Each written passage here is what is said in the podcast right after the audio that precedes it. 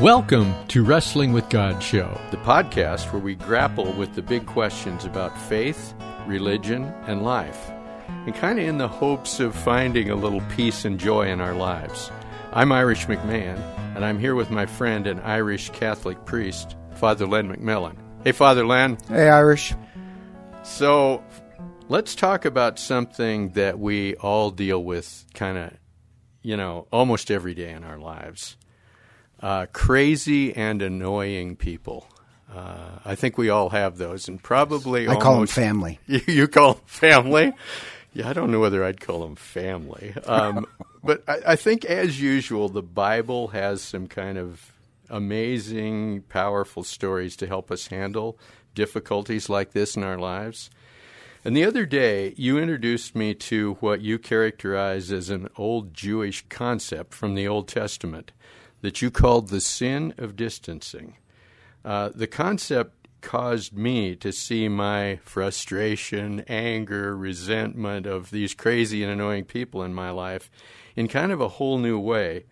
So, Father Len, tell us a little bit about this sin of distancing. What is it exactly? Oh, so yeah, that's part of Judaism, but I love Judaism. Um, and the sin of The distancing. Jews may have some answers too, you know. you don't have to be a Catholic to have the answers to life. So you have this repeated theme in the Bible that uh, if I distance myself from you and cut you off, oddly enough, I'm losing part of myself. And so one story would be the Joseph and Judah story. Joseph is the youngest brother. And uh, Joseph, admittedly, he's obnoxious. And his brothers, um, out of jealousy and annoyance, they decide to kill him. And then they come up with the idea of, well, we'll just put him in this pit and let him die. Then they say, we'll just sell him into slavery and get a little money So they this. didn't put him in the pit. They did. They did. And then they saw traders coming by, and they was like, "Oh, we can make some money off this and still." So they took of him out of the pit. Mm-hmm. Okay. And so they come up with this contrivance that you know he died. But um, then the Joseph story. So what do you mean they came up with a contrivance that he died? Oh well, they had to go back to his father and say, "Oh, he was attacked, and here's his." Oh, here's you know, why he's missing. Yeah, and they took the blood of a goat. Comes important later, um, and put on his shirt. Oh, see, he died, and his fa- father was heartbroken. But then it goes. It jumps to this really weird place of Judah. This one- is the story now. yeah, one of the brothers, um, as technically he's a grandfather. He's lost a son. Um, and not getting into this part of the story, but his daughter in law Tamar exposes him as a real horse's behind, as a liar and um, a fake. And in this odd part, it kind of changes Judah to become a better and better person. Then it jumps to when the brothers meet each other again. And Joseph now is ruling Egypt. He's on the right hand of Pharaoh. So Joseph, that they sold into slavery, all of a sudden now is ruling Egypt. Well, there's a long story there, but yeah, he ends up the, the right hand of Pharaoh. So this is so the brothers don't know what happened to him No. a- after he was sold into slavery, and all of a sudden they find out he's the ruler. no, no their- they, they didn't know he was a ruler. Um, That's what I mean. They so they they find this out later. This is they don't know what happened to him. They They, don't know what sold him off. They made some money off of him. this and they famine starts, and they have to go down to Egypt to br- buy bread. And lo and behold, they're going to be buying it from their brother. They they forgot long time ago, and um, when they finally meet, it has this really strange construction in Hebrew, where it talks about Judah approached Joseph and came closer to himself and closed the distance. And then if you're reading it, you skip over and you just kind of think, well, that just means Judah walked up to Joseph. But that's actually not what it says. Judah comes closer to himself, that Judah had closed the distance between Judah and himself. After realizing with Tamar he's a horse's rear end and he has to deal with his stuff, suddenly Judah is not the same horrible person he was. He has come closer to himself. What he should have done is if they were annoyed with Joseph when he was a kid, why not just deal with the issues, why he is annoying me, why he makes me feel insecure, all that other stuff. Instead, they just distance himself. But over the years, J- Judah has to come closer to himself.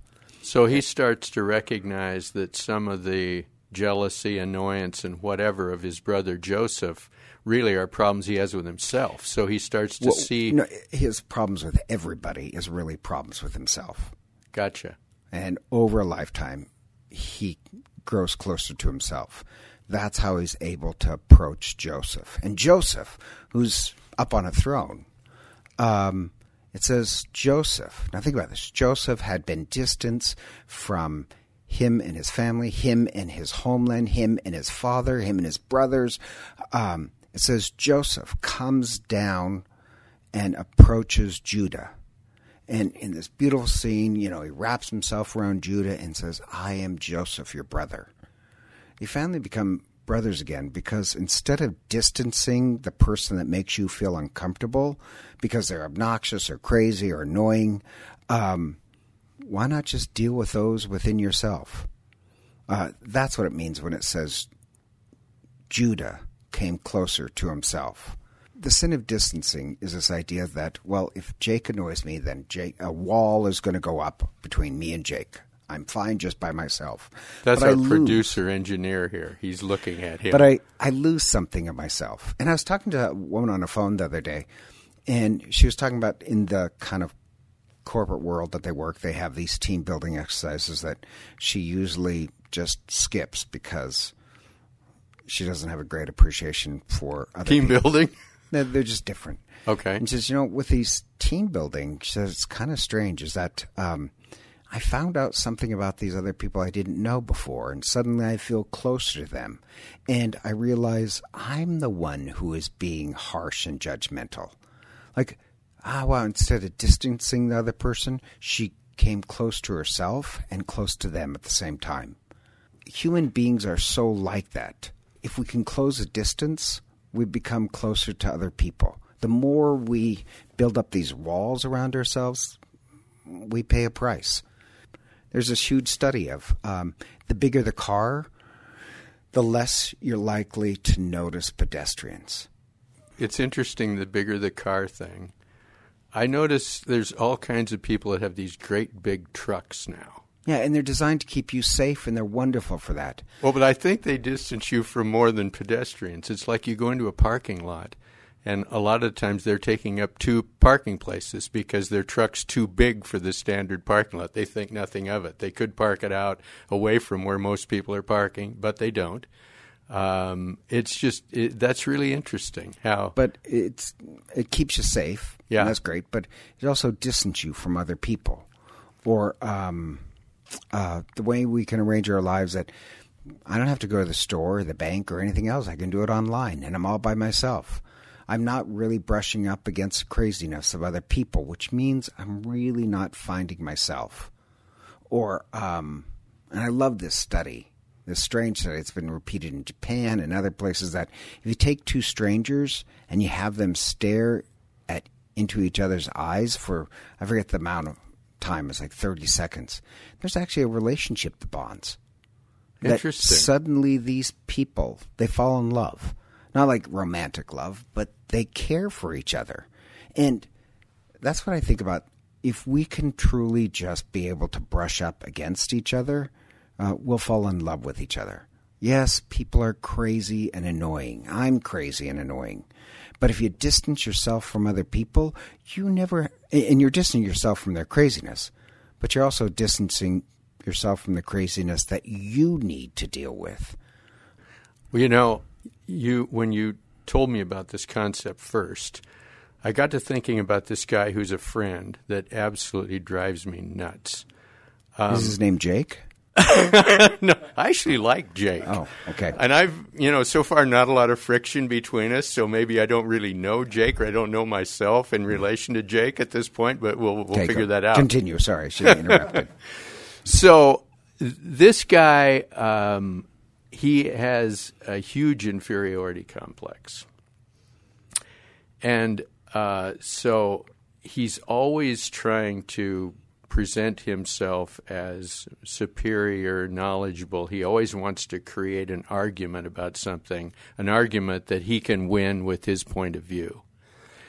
And uh, so there's he just creates chaos from the moment you start talking to him because everything turns into some kind of an argument. And he has this sense somehow, at least I get the sense that he thinks I'm superior to him in some way, and I think he thinks that about a lot of people and wants to cut me down to size, you know, and win every argument or change my opinion or whatever. And I got to thinking, I, I wonder if there's any possibility that I am conveying some air of superiority. Because one of the things I know about myself is I have really strong opinions about almost anything anybody brings up. And I sound very cocksure about my thinking or whatever. And I wonder if I'm actually projecting some kind of a, a, a, an air of superiority by having these really strong opinions. And what would happen if I kind of reined myself in a little bit, if it would change his behavior and I might see a different side of him? I don't know. So it, it, it really got me thinking about myself, like you said it would if I, you know, if if if I closed the the gap and closed you know, the I, distance. I really believe it's easy to hate people from a distance. So move in. The closer you get to people, you really see their craziness, but you fall in love with them. Well, this guy has a huge heart. I mean, he's the kind of guy, he's the kind of friend that whatever you might need, he'd be there for you, you know but uh, you know, putting up with him on a day to day basis is the challenge. And so I, am going to try. I'm going to I'm going to operate a little differently with him and just see what happens. And with the crazy annoying people, um, community, family, friends, uh, they're annoying. the parish is annoying. There's always an argument. This person wants that, or this person wants this. But none of that I think is bad. I, in fact, I think that's incredibly healthy because it forces me to deal with my own issues. Yep. And people will end up breaking your heart. And this famous rabbi has a saying that um, a whole heart is a broken heart. Uh, that a broken, you know, life is supposed to break your heart. Look at Judah. Judah had his heart broken. He lost his son. He had this embarrassing thing with his uh, daughter in law. But it's only when your heart is broken that it becomes whole. What good is a, a heart that's completely unbroken? You may have had no pain, no frustration, but you're not able to love. The idea is this yes, people are crazy and annoying, so move in. If you distance yourself from them, you'll be kept safe, but you won't have a whole heart. I like it. I think that's uh, that's a good way to wrap this up, Father Len. So we hope you join us next time when we continue our journey climbing the mountain of life, searching for truth, meaning, and purpose in our lives. Uh, if you have a question, by the way, and we'd love to have questions to uh, entertain, have Father Len grapple with, head over to our website, which is wrestlingwithgodshow.com. Click on the questions button. We'd love to hear from you. And if you haven't already, please go to Apple Podcasts subscribe, rate, and review the Wrestling with God show. It really helps people discover us. Thanks for listening. See you next time.